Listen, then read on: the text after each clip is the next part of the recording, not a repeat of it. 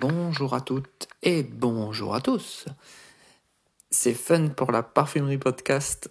Alors aujourd'hui, je vais vous parler de la dernière sortie euh, qui est déjà sortie il y a quelques mois déjà. Donc je vais vous parler de Eau de Gloire Cologne, en version Cologne. Fragrance qui est sortie pour célébrer les vingt ans de la maison Parfum d'Empire, hein, donc créée en deux mille trois. Avec une toute première fragrance qui était Eau de Gloire Cologne, en version eau de parfum.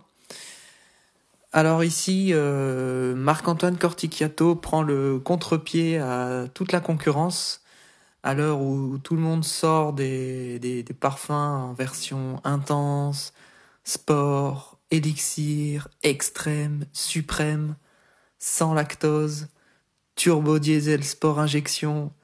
Marc-Antoine arrive et nous sort une, une version en Cologne. Euh, donc déjà, première surprise, euh, j'avoue avoir été surpris, euh, plutôt, euh, plutôt dans une version inattendue pour moi, euh, mais je me suis dit euh, que ça tombait bien et que c'était une manière euh, à lui, de, encore une fois, de nous surprendre en bien, de se démarquer et d'ajouter une nouvelle dimension à un parfum euh, déjà mythique. Euh... Donc voilà, Marc-Antoine a, donc a repris en fait la colonne vertébrale de Eau de Gloire, mais a ajouté euh, énormément de peps à l'ouverture, avec euh, une overdose vraiment, vraiment, vraiment euh, de... Alors moi, je sens énormément la bergamote, euh, qui doit être d'excellente qualité, parce qu'elle a, elle a quelque chose de d'hyper puissant, d'hyper prononcé, euh... et qui fait une liaison incroyable avec le cœur euh, plutôt vert, euh, plutôt herbacé du, du centre du, du parfum, mais j'y reviendrai après. Donc dès l'ouverture, on a tout de suite hein, le, le, la signature de, d'une Cologne, euh, à savoir euh, énormément d'agrumes, euh, quelque chose de très juteux, de très peps, très lumineux. Euh, donc Marc-Antoine écrit euh, dans son, son descriptif Euh, qui a une overdose d'orange amère, de bergamote, de mandarine. Donc euh, voilà, hein, toute la, la Sainte Trinité, comme j'ai envie de dire, euh, de, de la Cologne.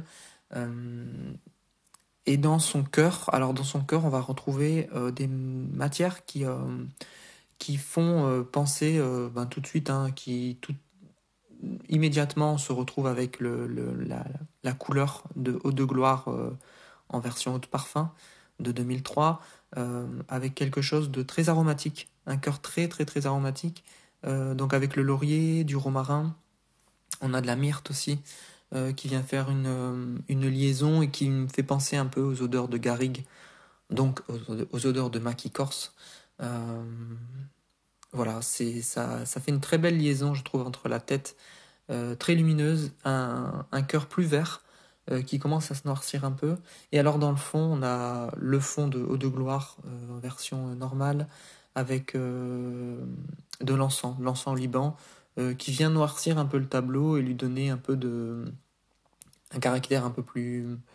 un peu plus... peut-être pas sombre, mais quelque chose d'assez euh, plus terre-à-terre, on va dire, quoi, voilà. Avec euh, une, une manière à lui de, de montrer et d'utiliser encore une fois cette, cette matière qui est qui est assez fréquente dans, dans les références de Parfum d'Empire. Voilà, donc c'est vraiment une Cologne gorgée de soleil.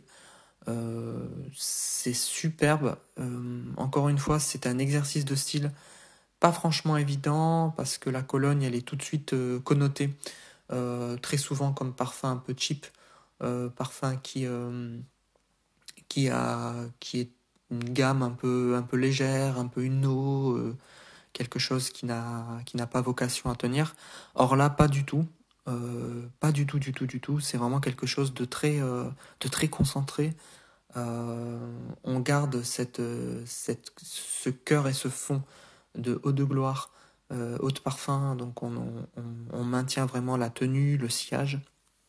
Tout est assez présent. Euh, Moi, je l'ai trouvée très intéressante, je l'ai portée euh, de nombreuses fois cet été. Et je trouve que c'est une Cologne qui est aussi euh, qui, qui peut jouer les intersaisons, euh, notamment là, avec l'automne. Euh, bon, l'automne, enfin pour l'instant un été prolongé qu'on a, et, et, et grâce notamment à ce cœur et à ce fond euh, qui, euh, qui joue sur plusieurs tableaux euh, et pas uniquement sur des, des tonalités un peu plus, un peu plus colorées qu'on retrouve en saison estivale. Voilà. Donc euh, c'est un parfum qui est en édition limitée, donc ne, ne tardez pas. Euh, je ne sais pas euh, combien de stock euh, Parfum d'Empire euh, a encore, mais on a dans leur stock, mais euh, je voilà, c'est une édition limitée, donc uniquement pour les vingt ans. Euh, ce qui m'a fait rire aussi, je, je, je voulais en parler, c'est que on sait que l'eau de Cologne en Corse euh, par le, le, l'histoire de Napoléon Bonaparte euh, était quelque chose de très, très connu auquel les Corses euh, dans l'imaginaire collectif sont, sont attachés. Il euh, faut savoir que certaines sources parlent de, de commandes de plus de soixante flacons d'eau de Cologne de, de Jean-Marie Farina euh, par Napoléon Bonaparte. Donc euh, on est vraiment dans, dans, un, dans quelque chose de, d'assez, euh, d'assez rigolo, je trouve. Je ne sais pas si Marc-Antoine a, a voulu faire ce clin d'œil-là, euh, tout en sachant que dans Eau de Gloire, Euh, et, et dans d'autres parfums de Parfum d'Empire, hein, c'est Marc-Antoine Corticchiato parle de conquête, de conquête spirituelle, de conquête de soi, de conquête amoureuse, euh, et euh, bon, bah, par, forcément par raccourci avec Napoléon, on a la sensation de, de conquête aussi, donc, euh, donc voilà, c'était, c'était drôle. Euh, je voulais aussi parler du flacon et de, et de la boîte d'emballage qui sont absolument magnifiques. Je trouve vraiment d'une délicatesse, euh, avec un côté euh, vraiment euh, très épuré, avec quelque chose de très minimaliste. On retrouve une, un flacon euh, merveilleux, vraiment, vraiment. Moi, j'ai, j'ai adoré en l'ouvrant. Je me suis dit, mais c'était que c'était, c'était ça et que ça ne pouvait pas être autre chose. Euh, à savoir que je ne suis pas attaché plus que ça par les flacons, hein, dans ma collection euh, et dans, des, dans un tiroir euh, vraiment plongé dans le noir. Donc... Euh, Je ne les utilise pas en objet décoratif, mais c'est vrai que là, ça, ça en met tout de suite plein la vue et je trouve qu'on est touché par, euh, par cette lumière avec ce, ce, ce jus transparent à l'intérieur, ce, ce bouchon doré, cette écriture dorée. Euh, voilà, c'était, c'était, c'était vraiment, vraiment intéressant quoi, à voir et puis c'est, je trouve ça magnifique. Voilà, voilà, donc pour Parfum d'Empire... Euh... Pas oublier que Eau de Gloire euh, a été le seul parfum euh, donc sorti en deux mille trois pendant deux ans.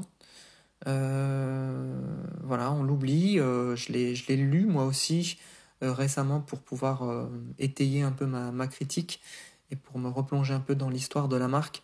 Euh, donc pendant deux ans, Eau de Gloire a été la seule référence chez Parfum d'Empire.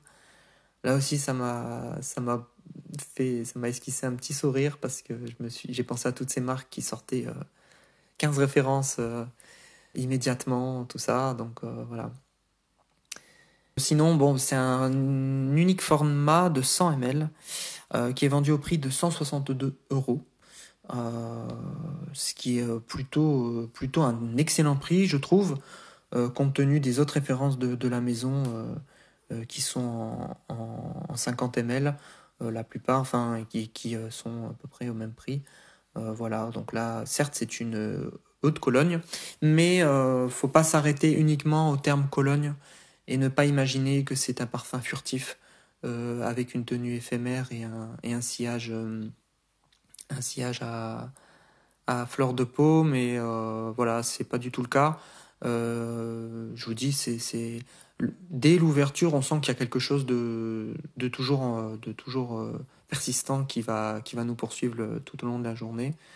Euh, alors, ne vous attendez pas à des tenues records non plus de vingt-quatre heures, hein, mais c'est pas le but d'un parfum, je trouve.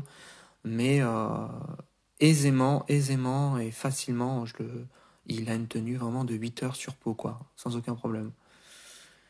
Voilà, donc si vous voulez plus de renseignements, ben, n'hésitez pas, euh, n'hésitez pas à aller le, le sentir.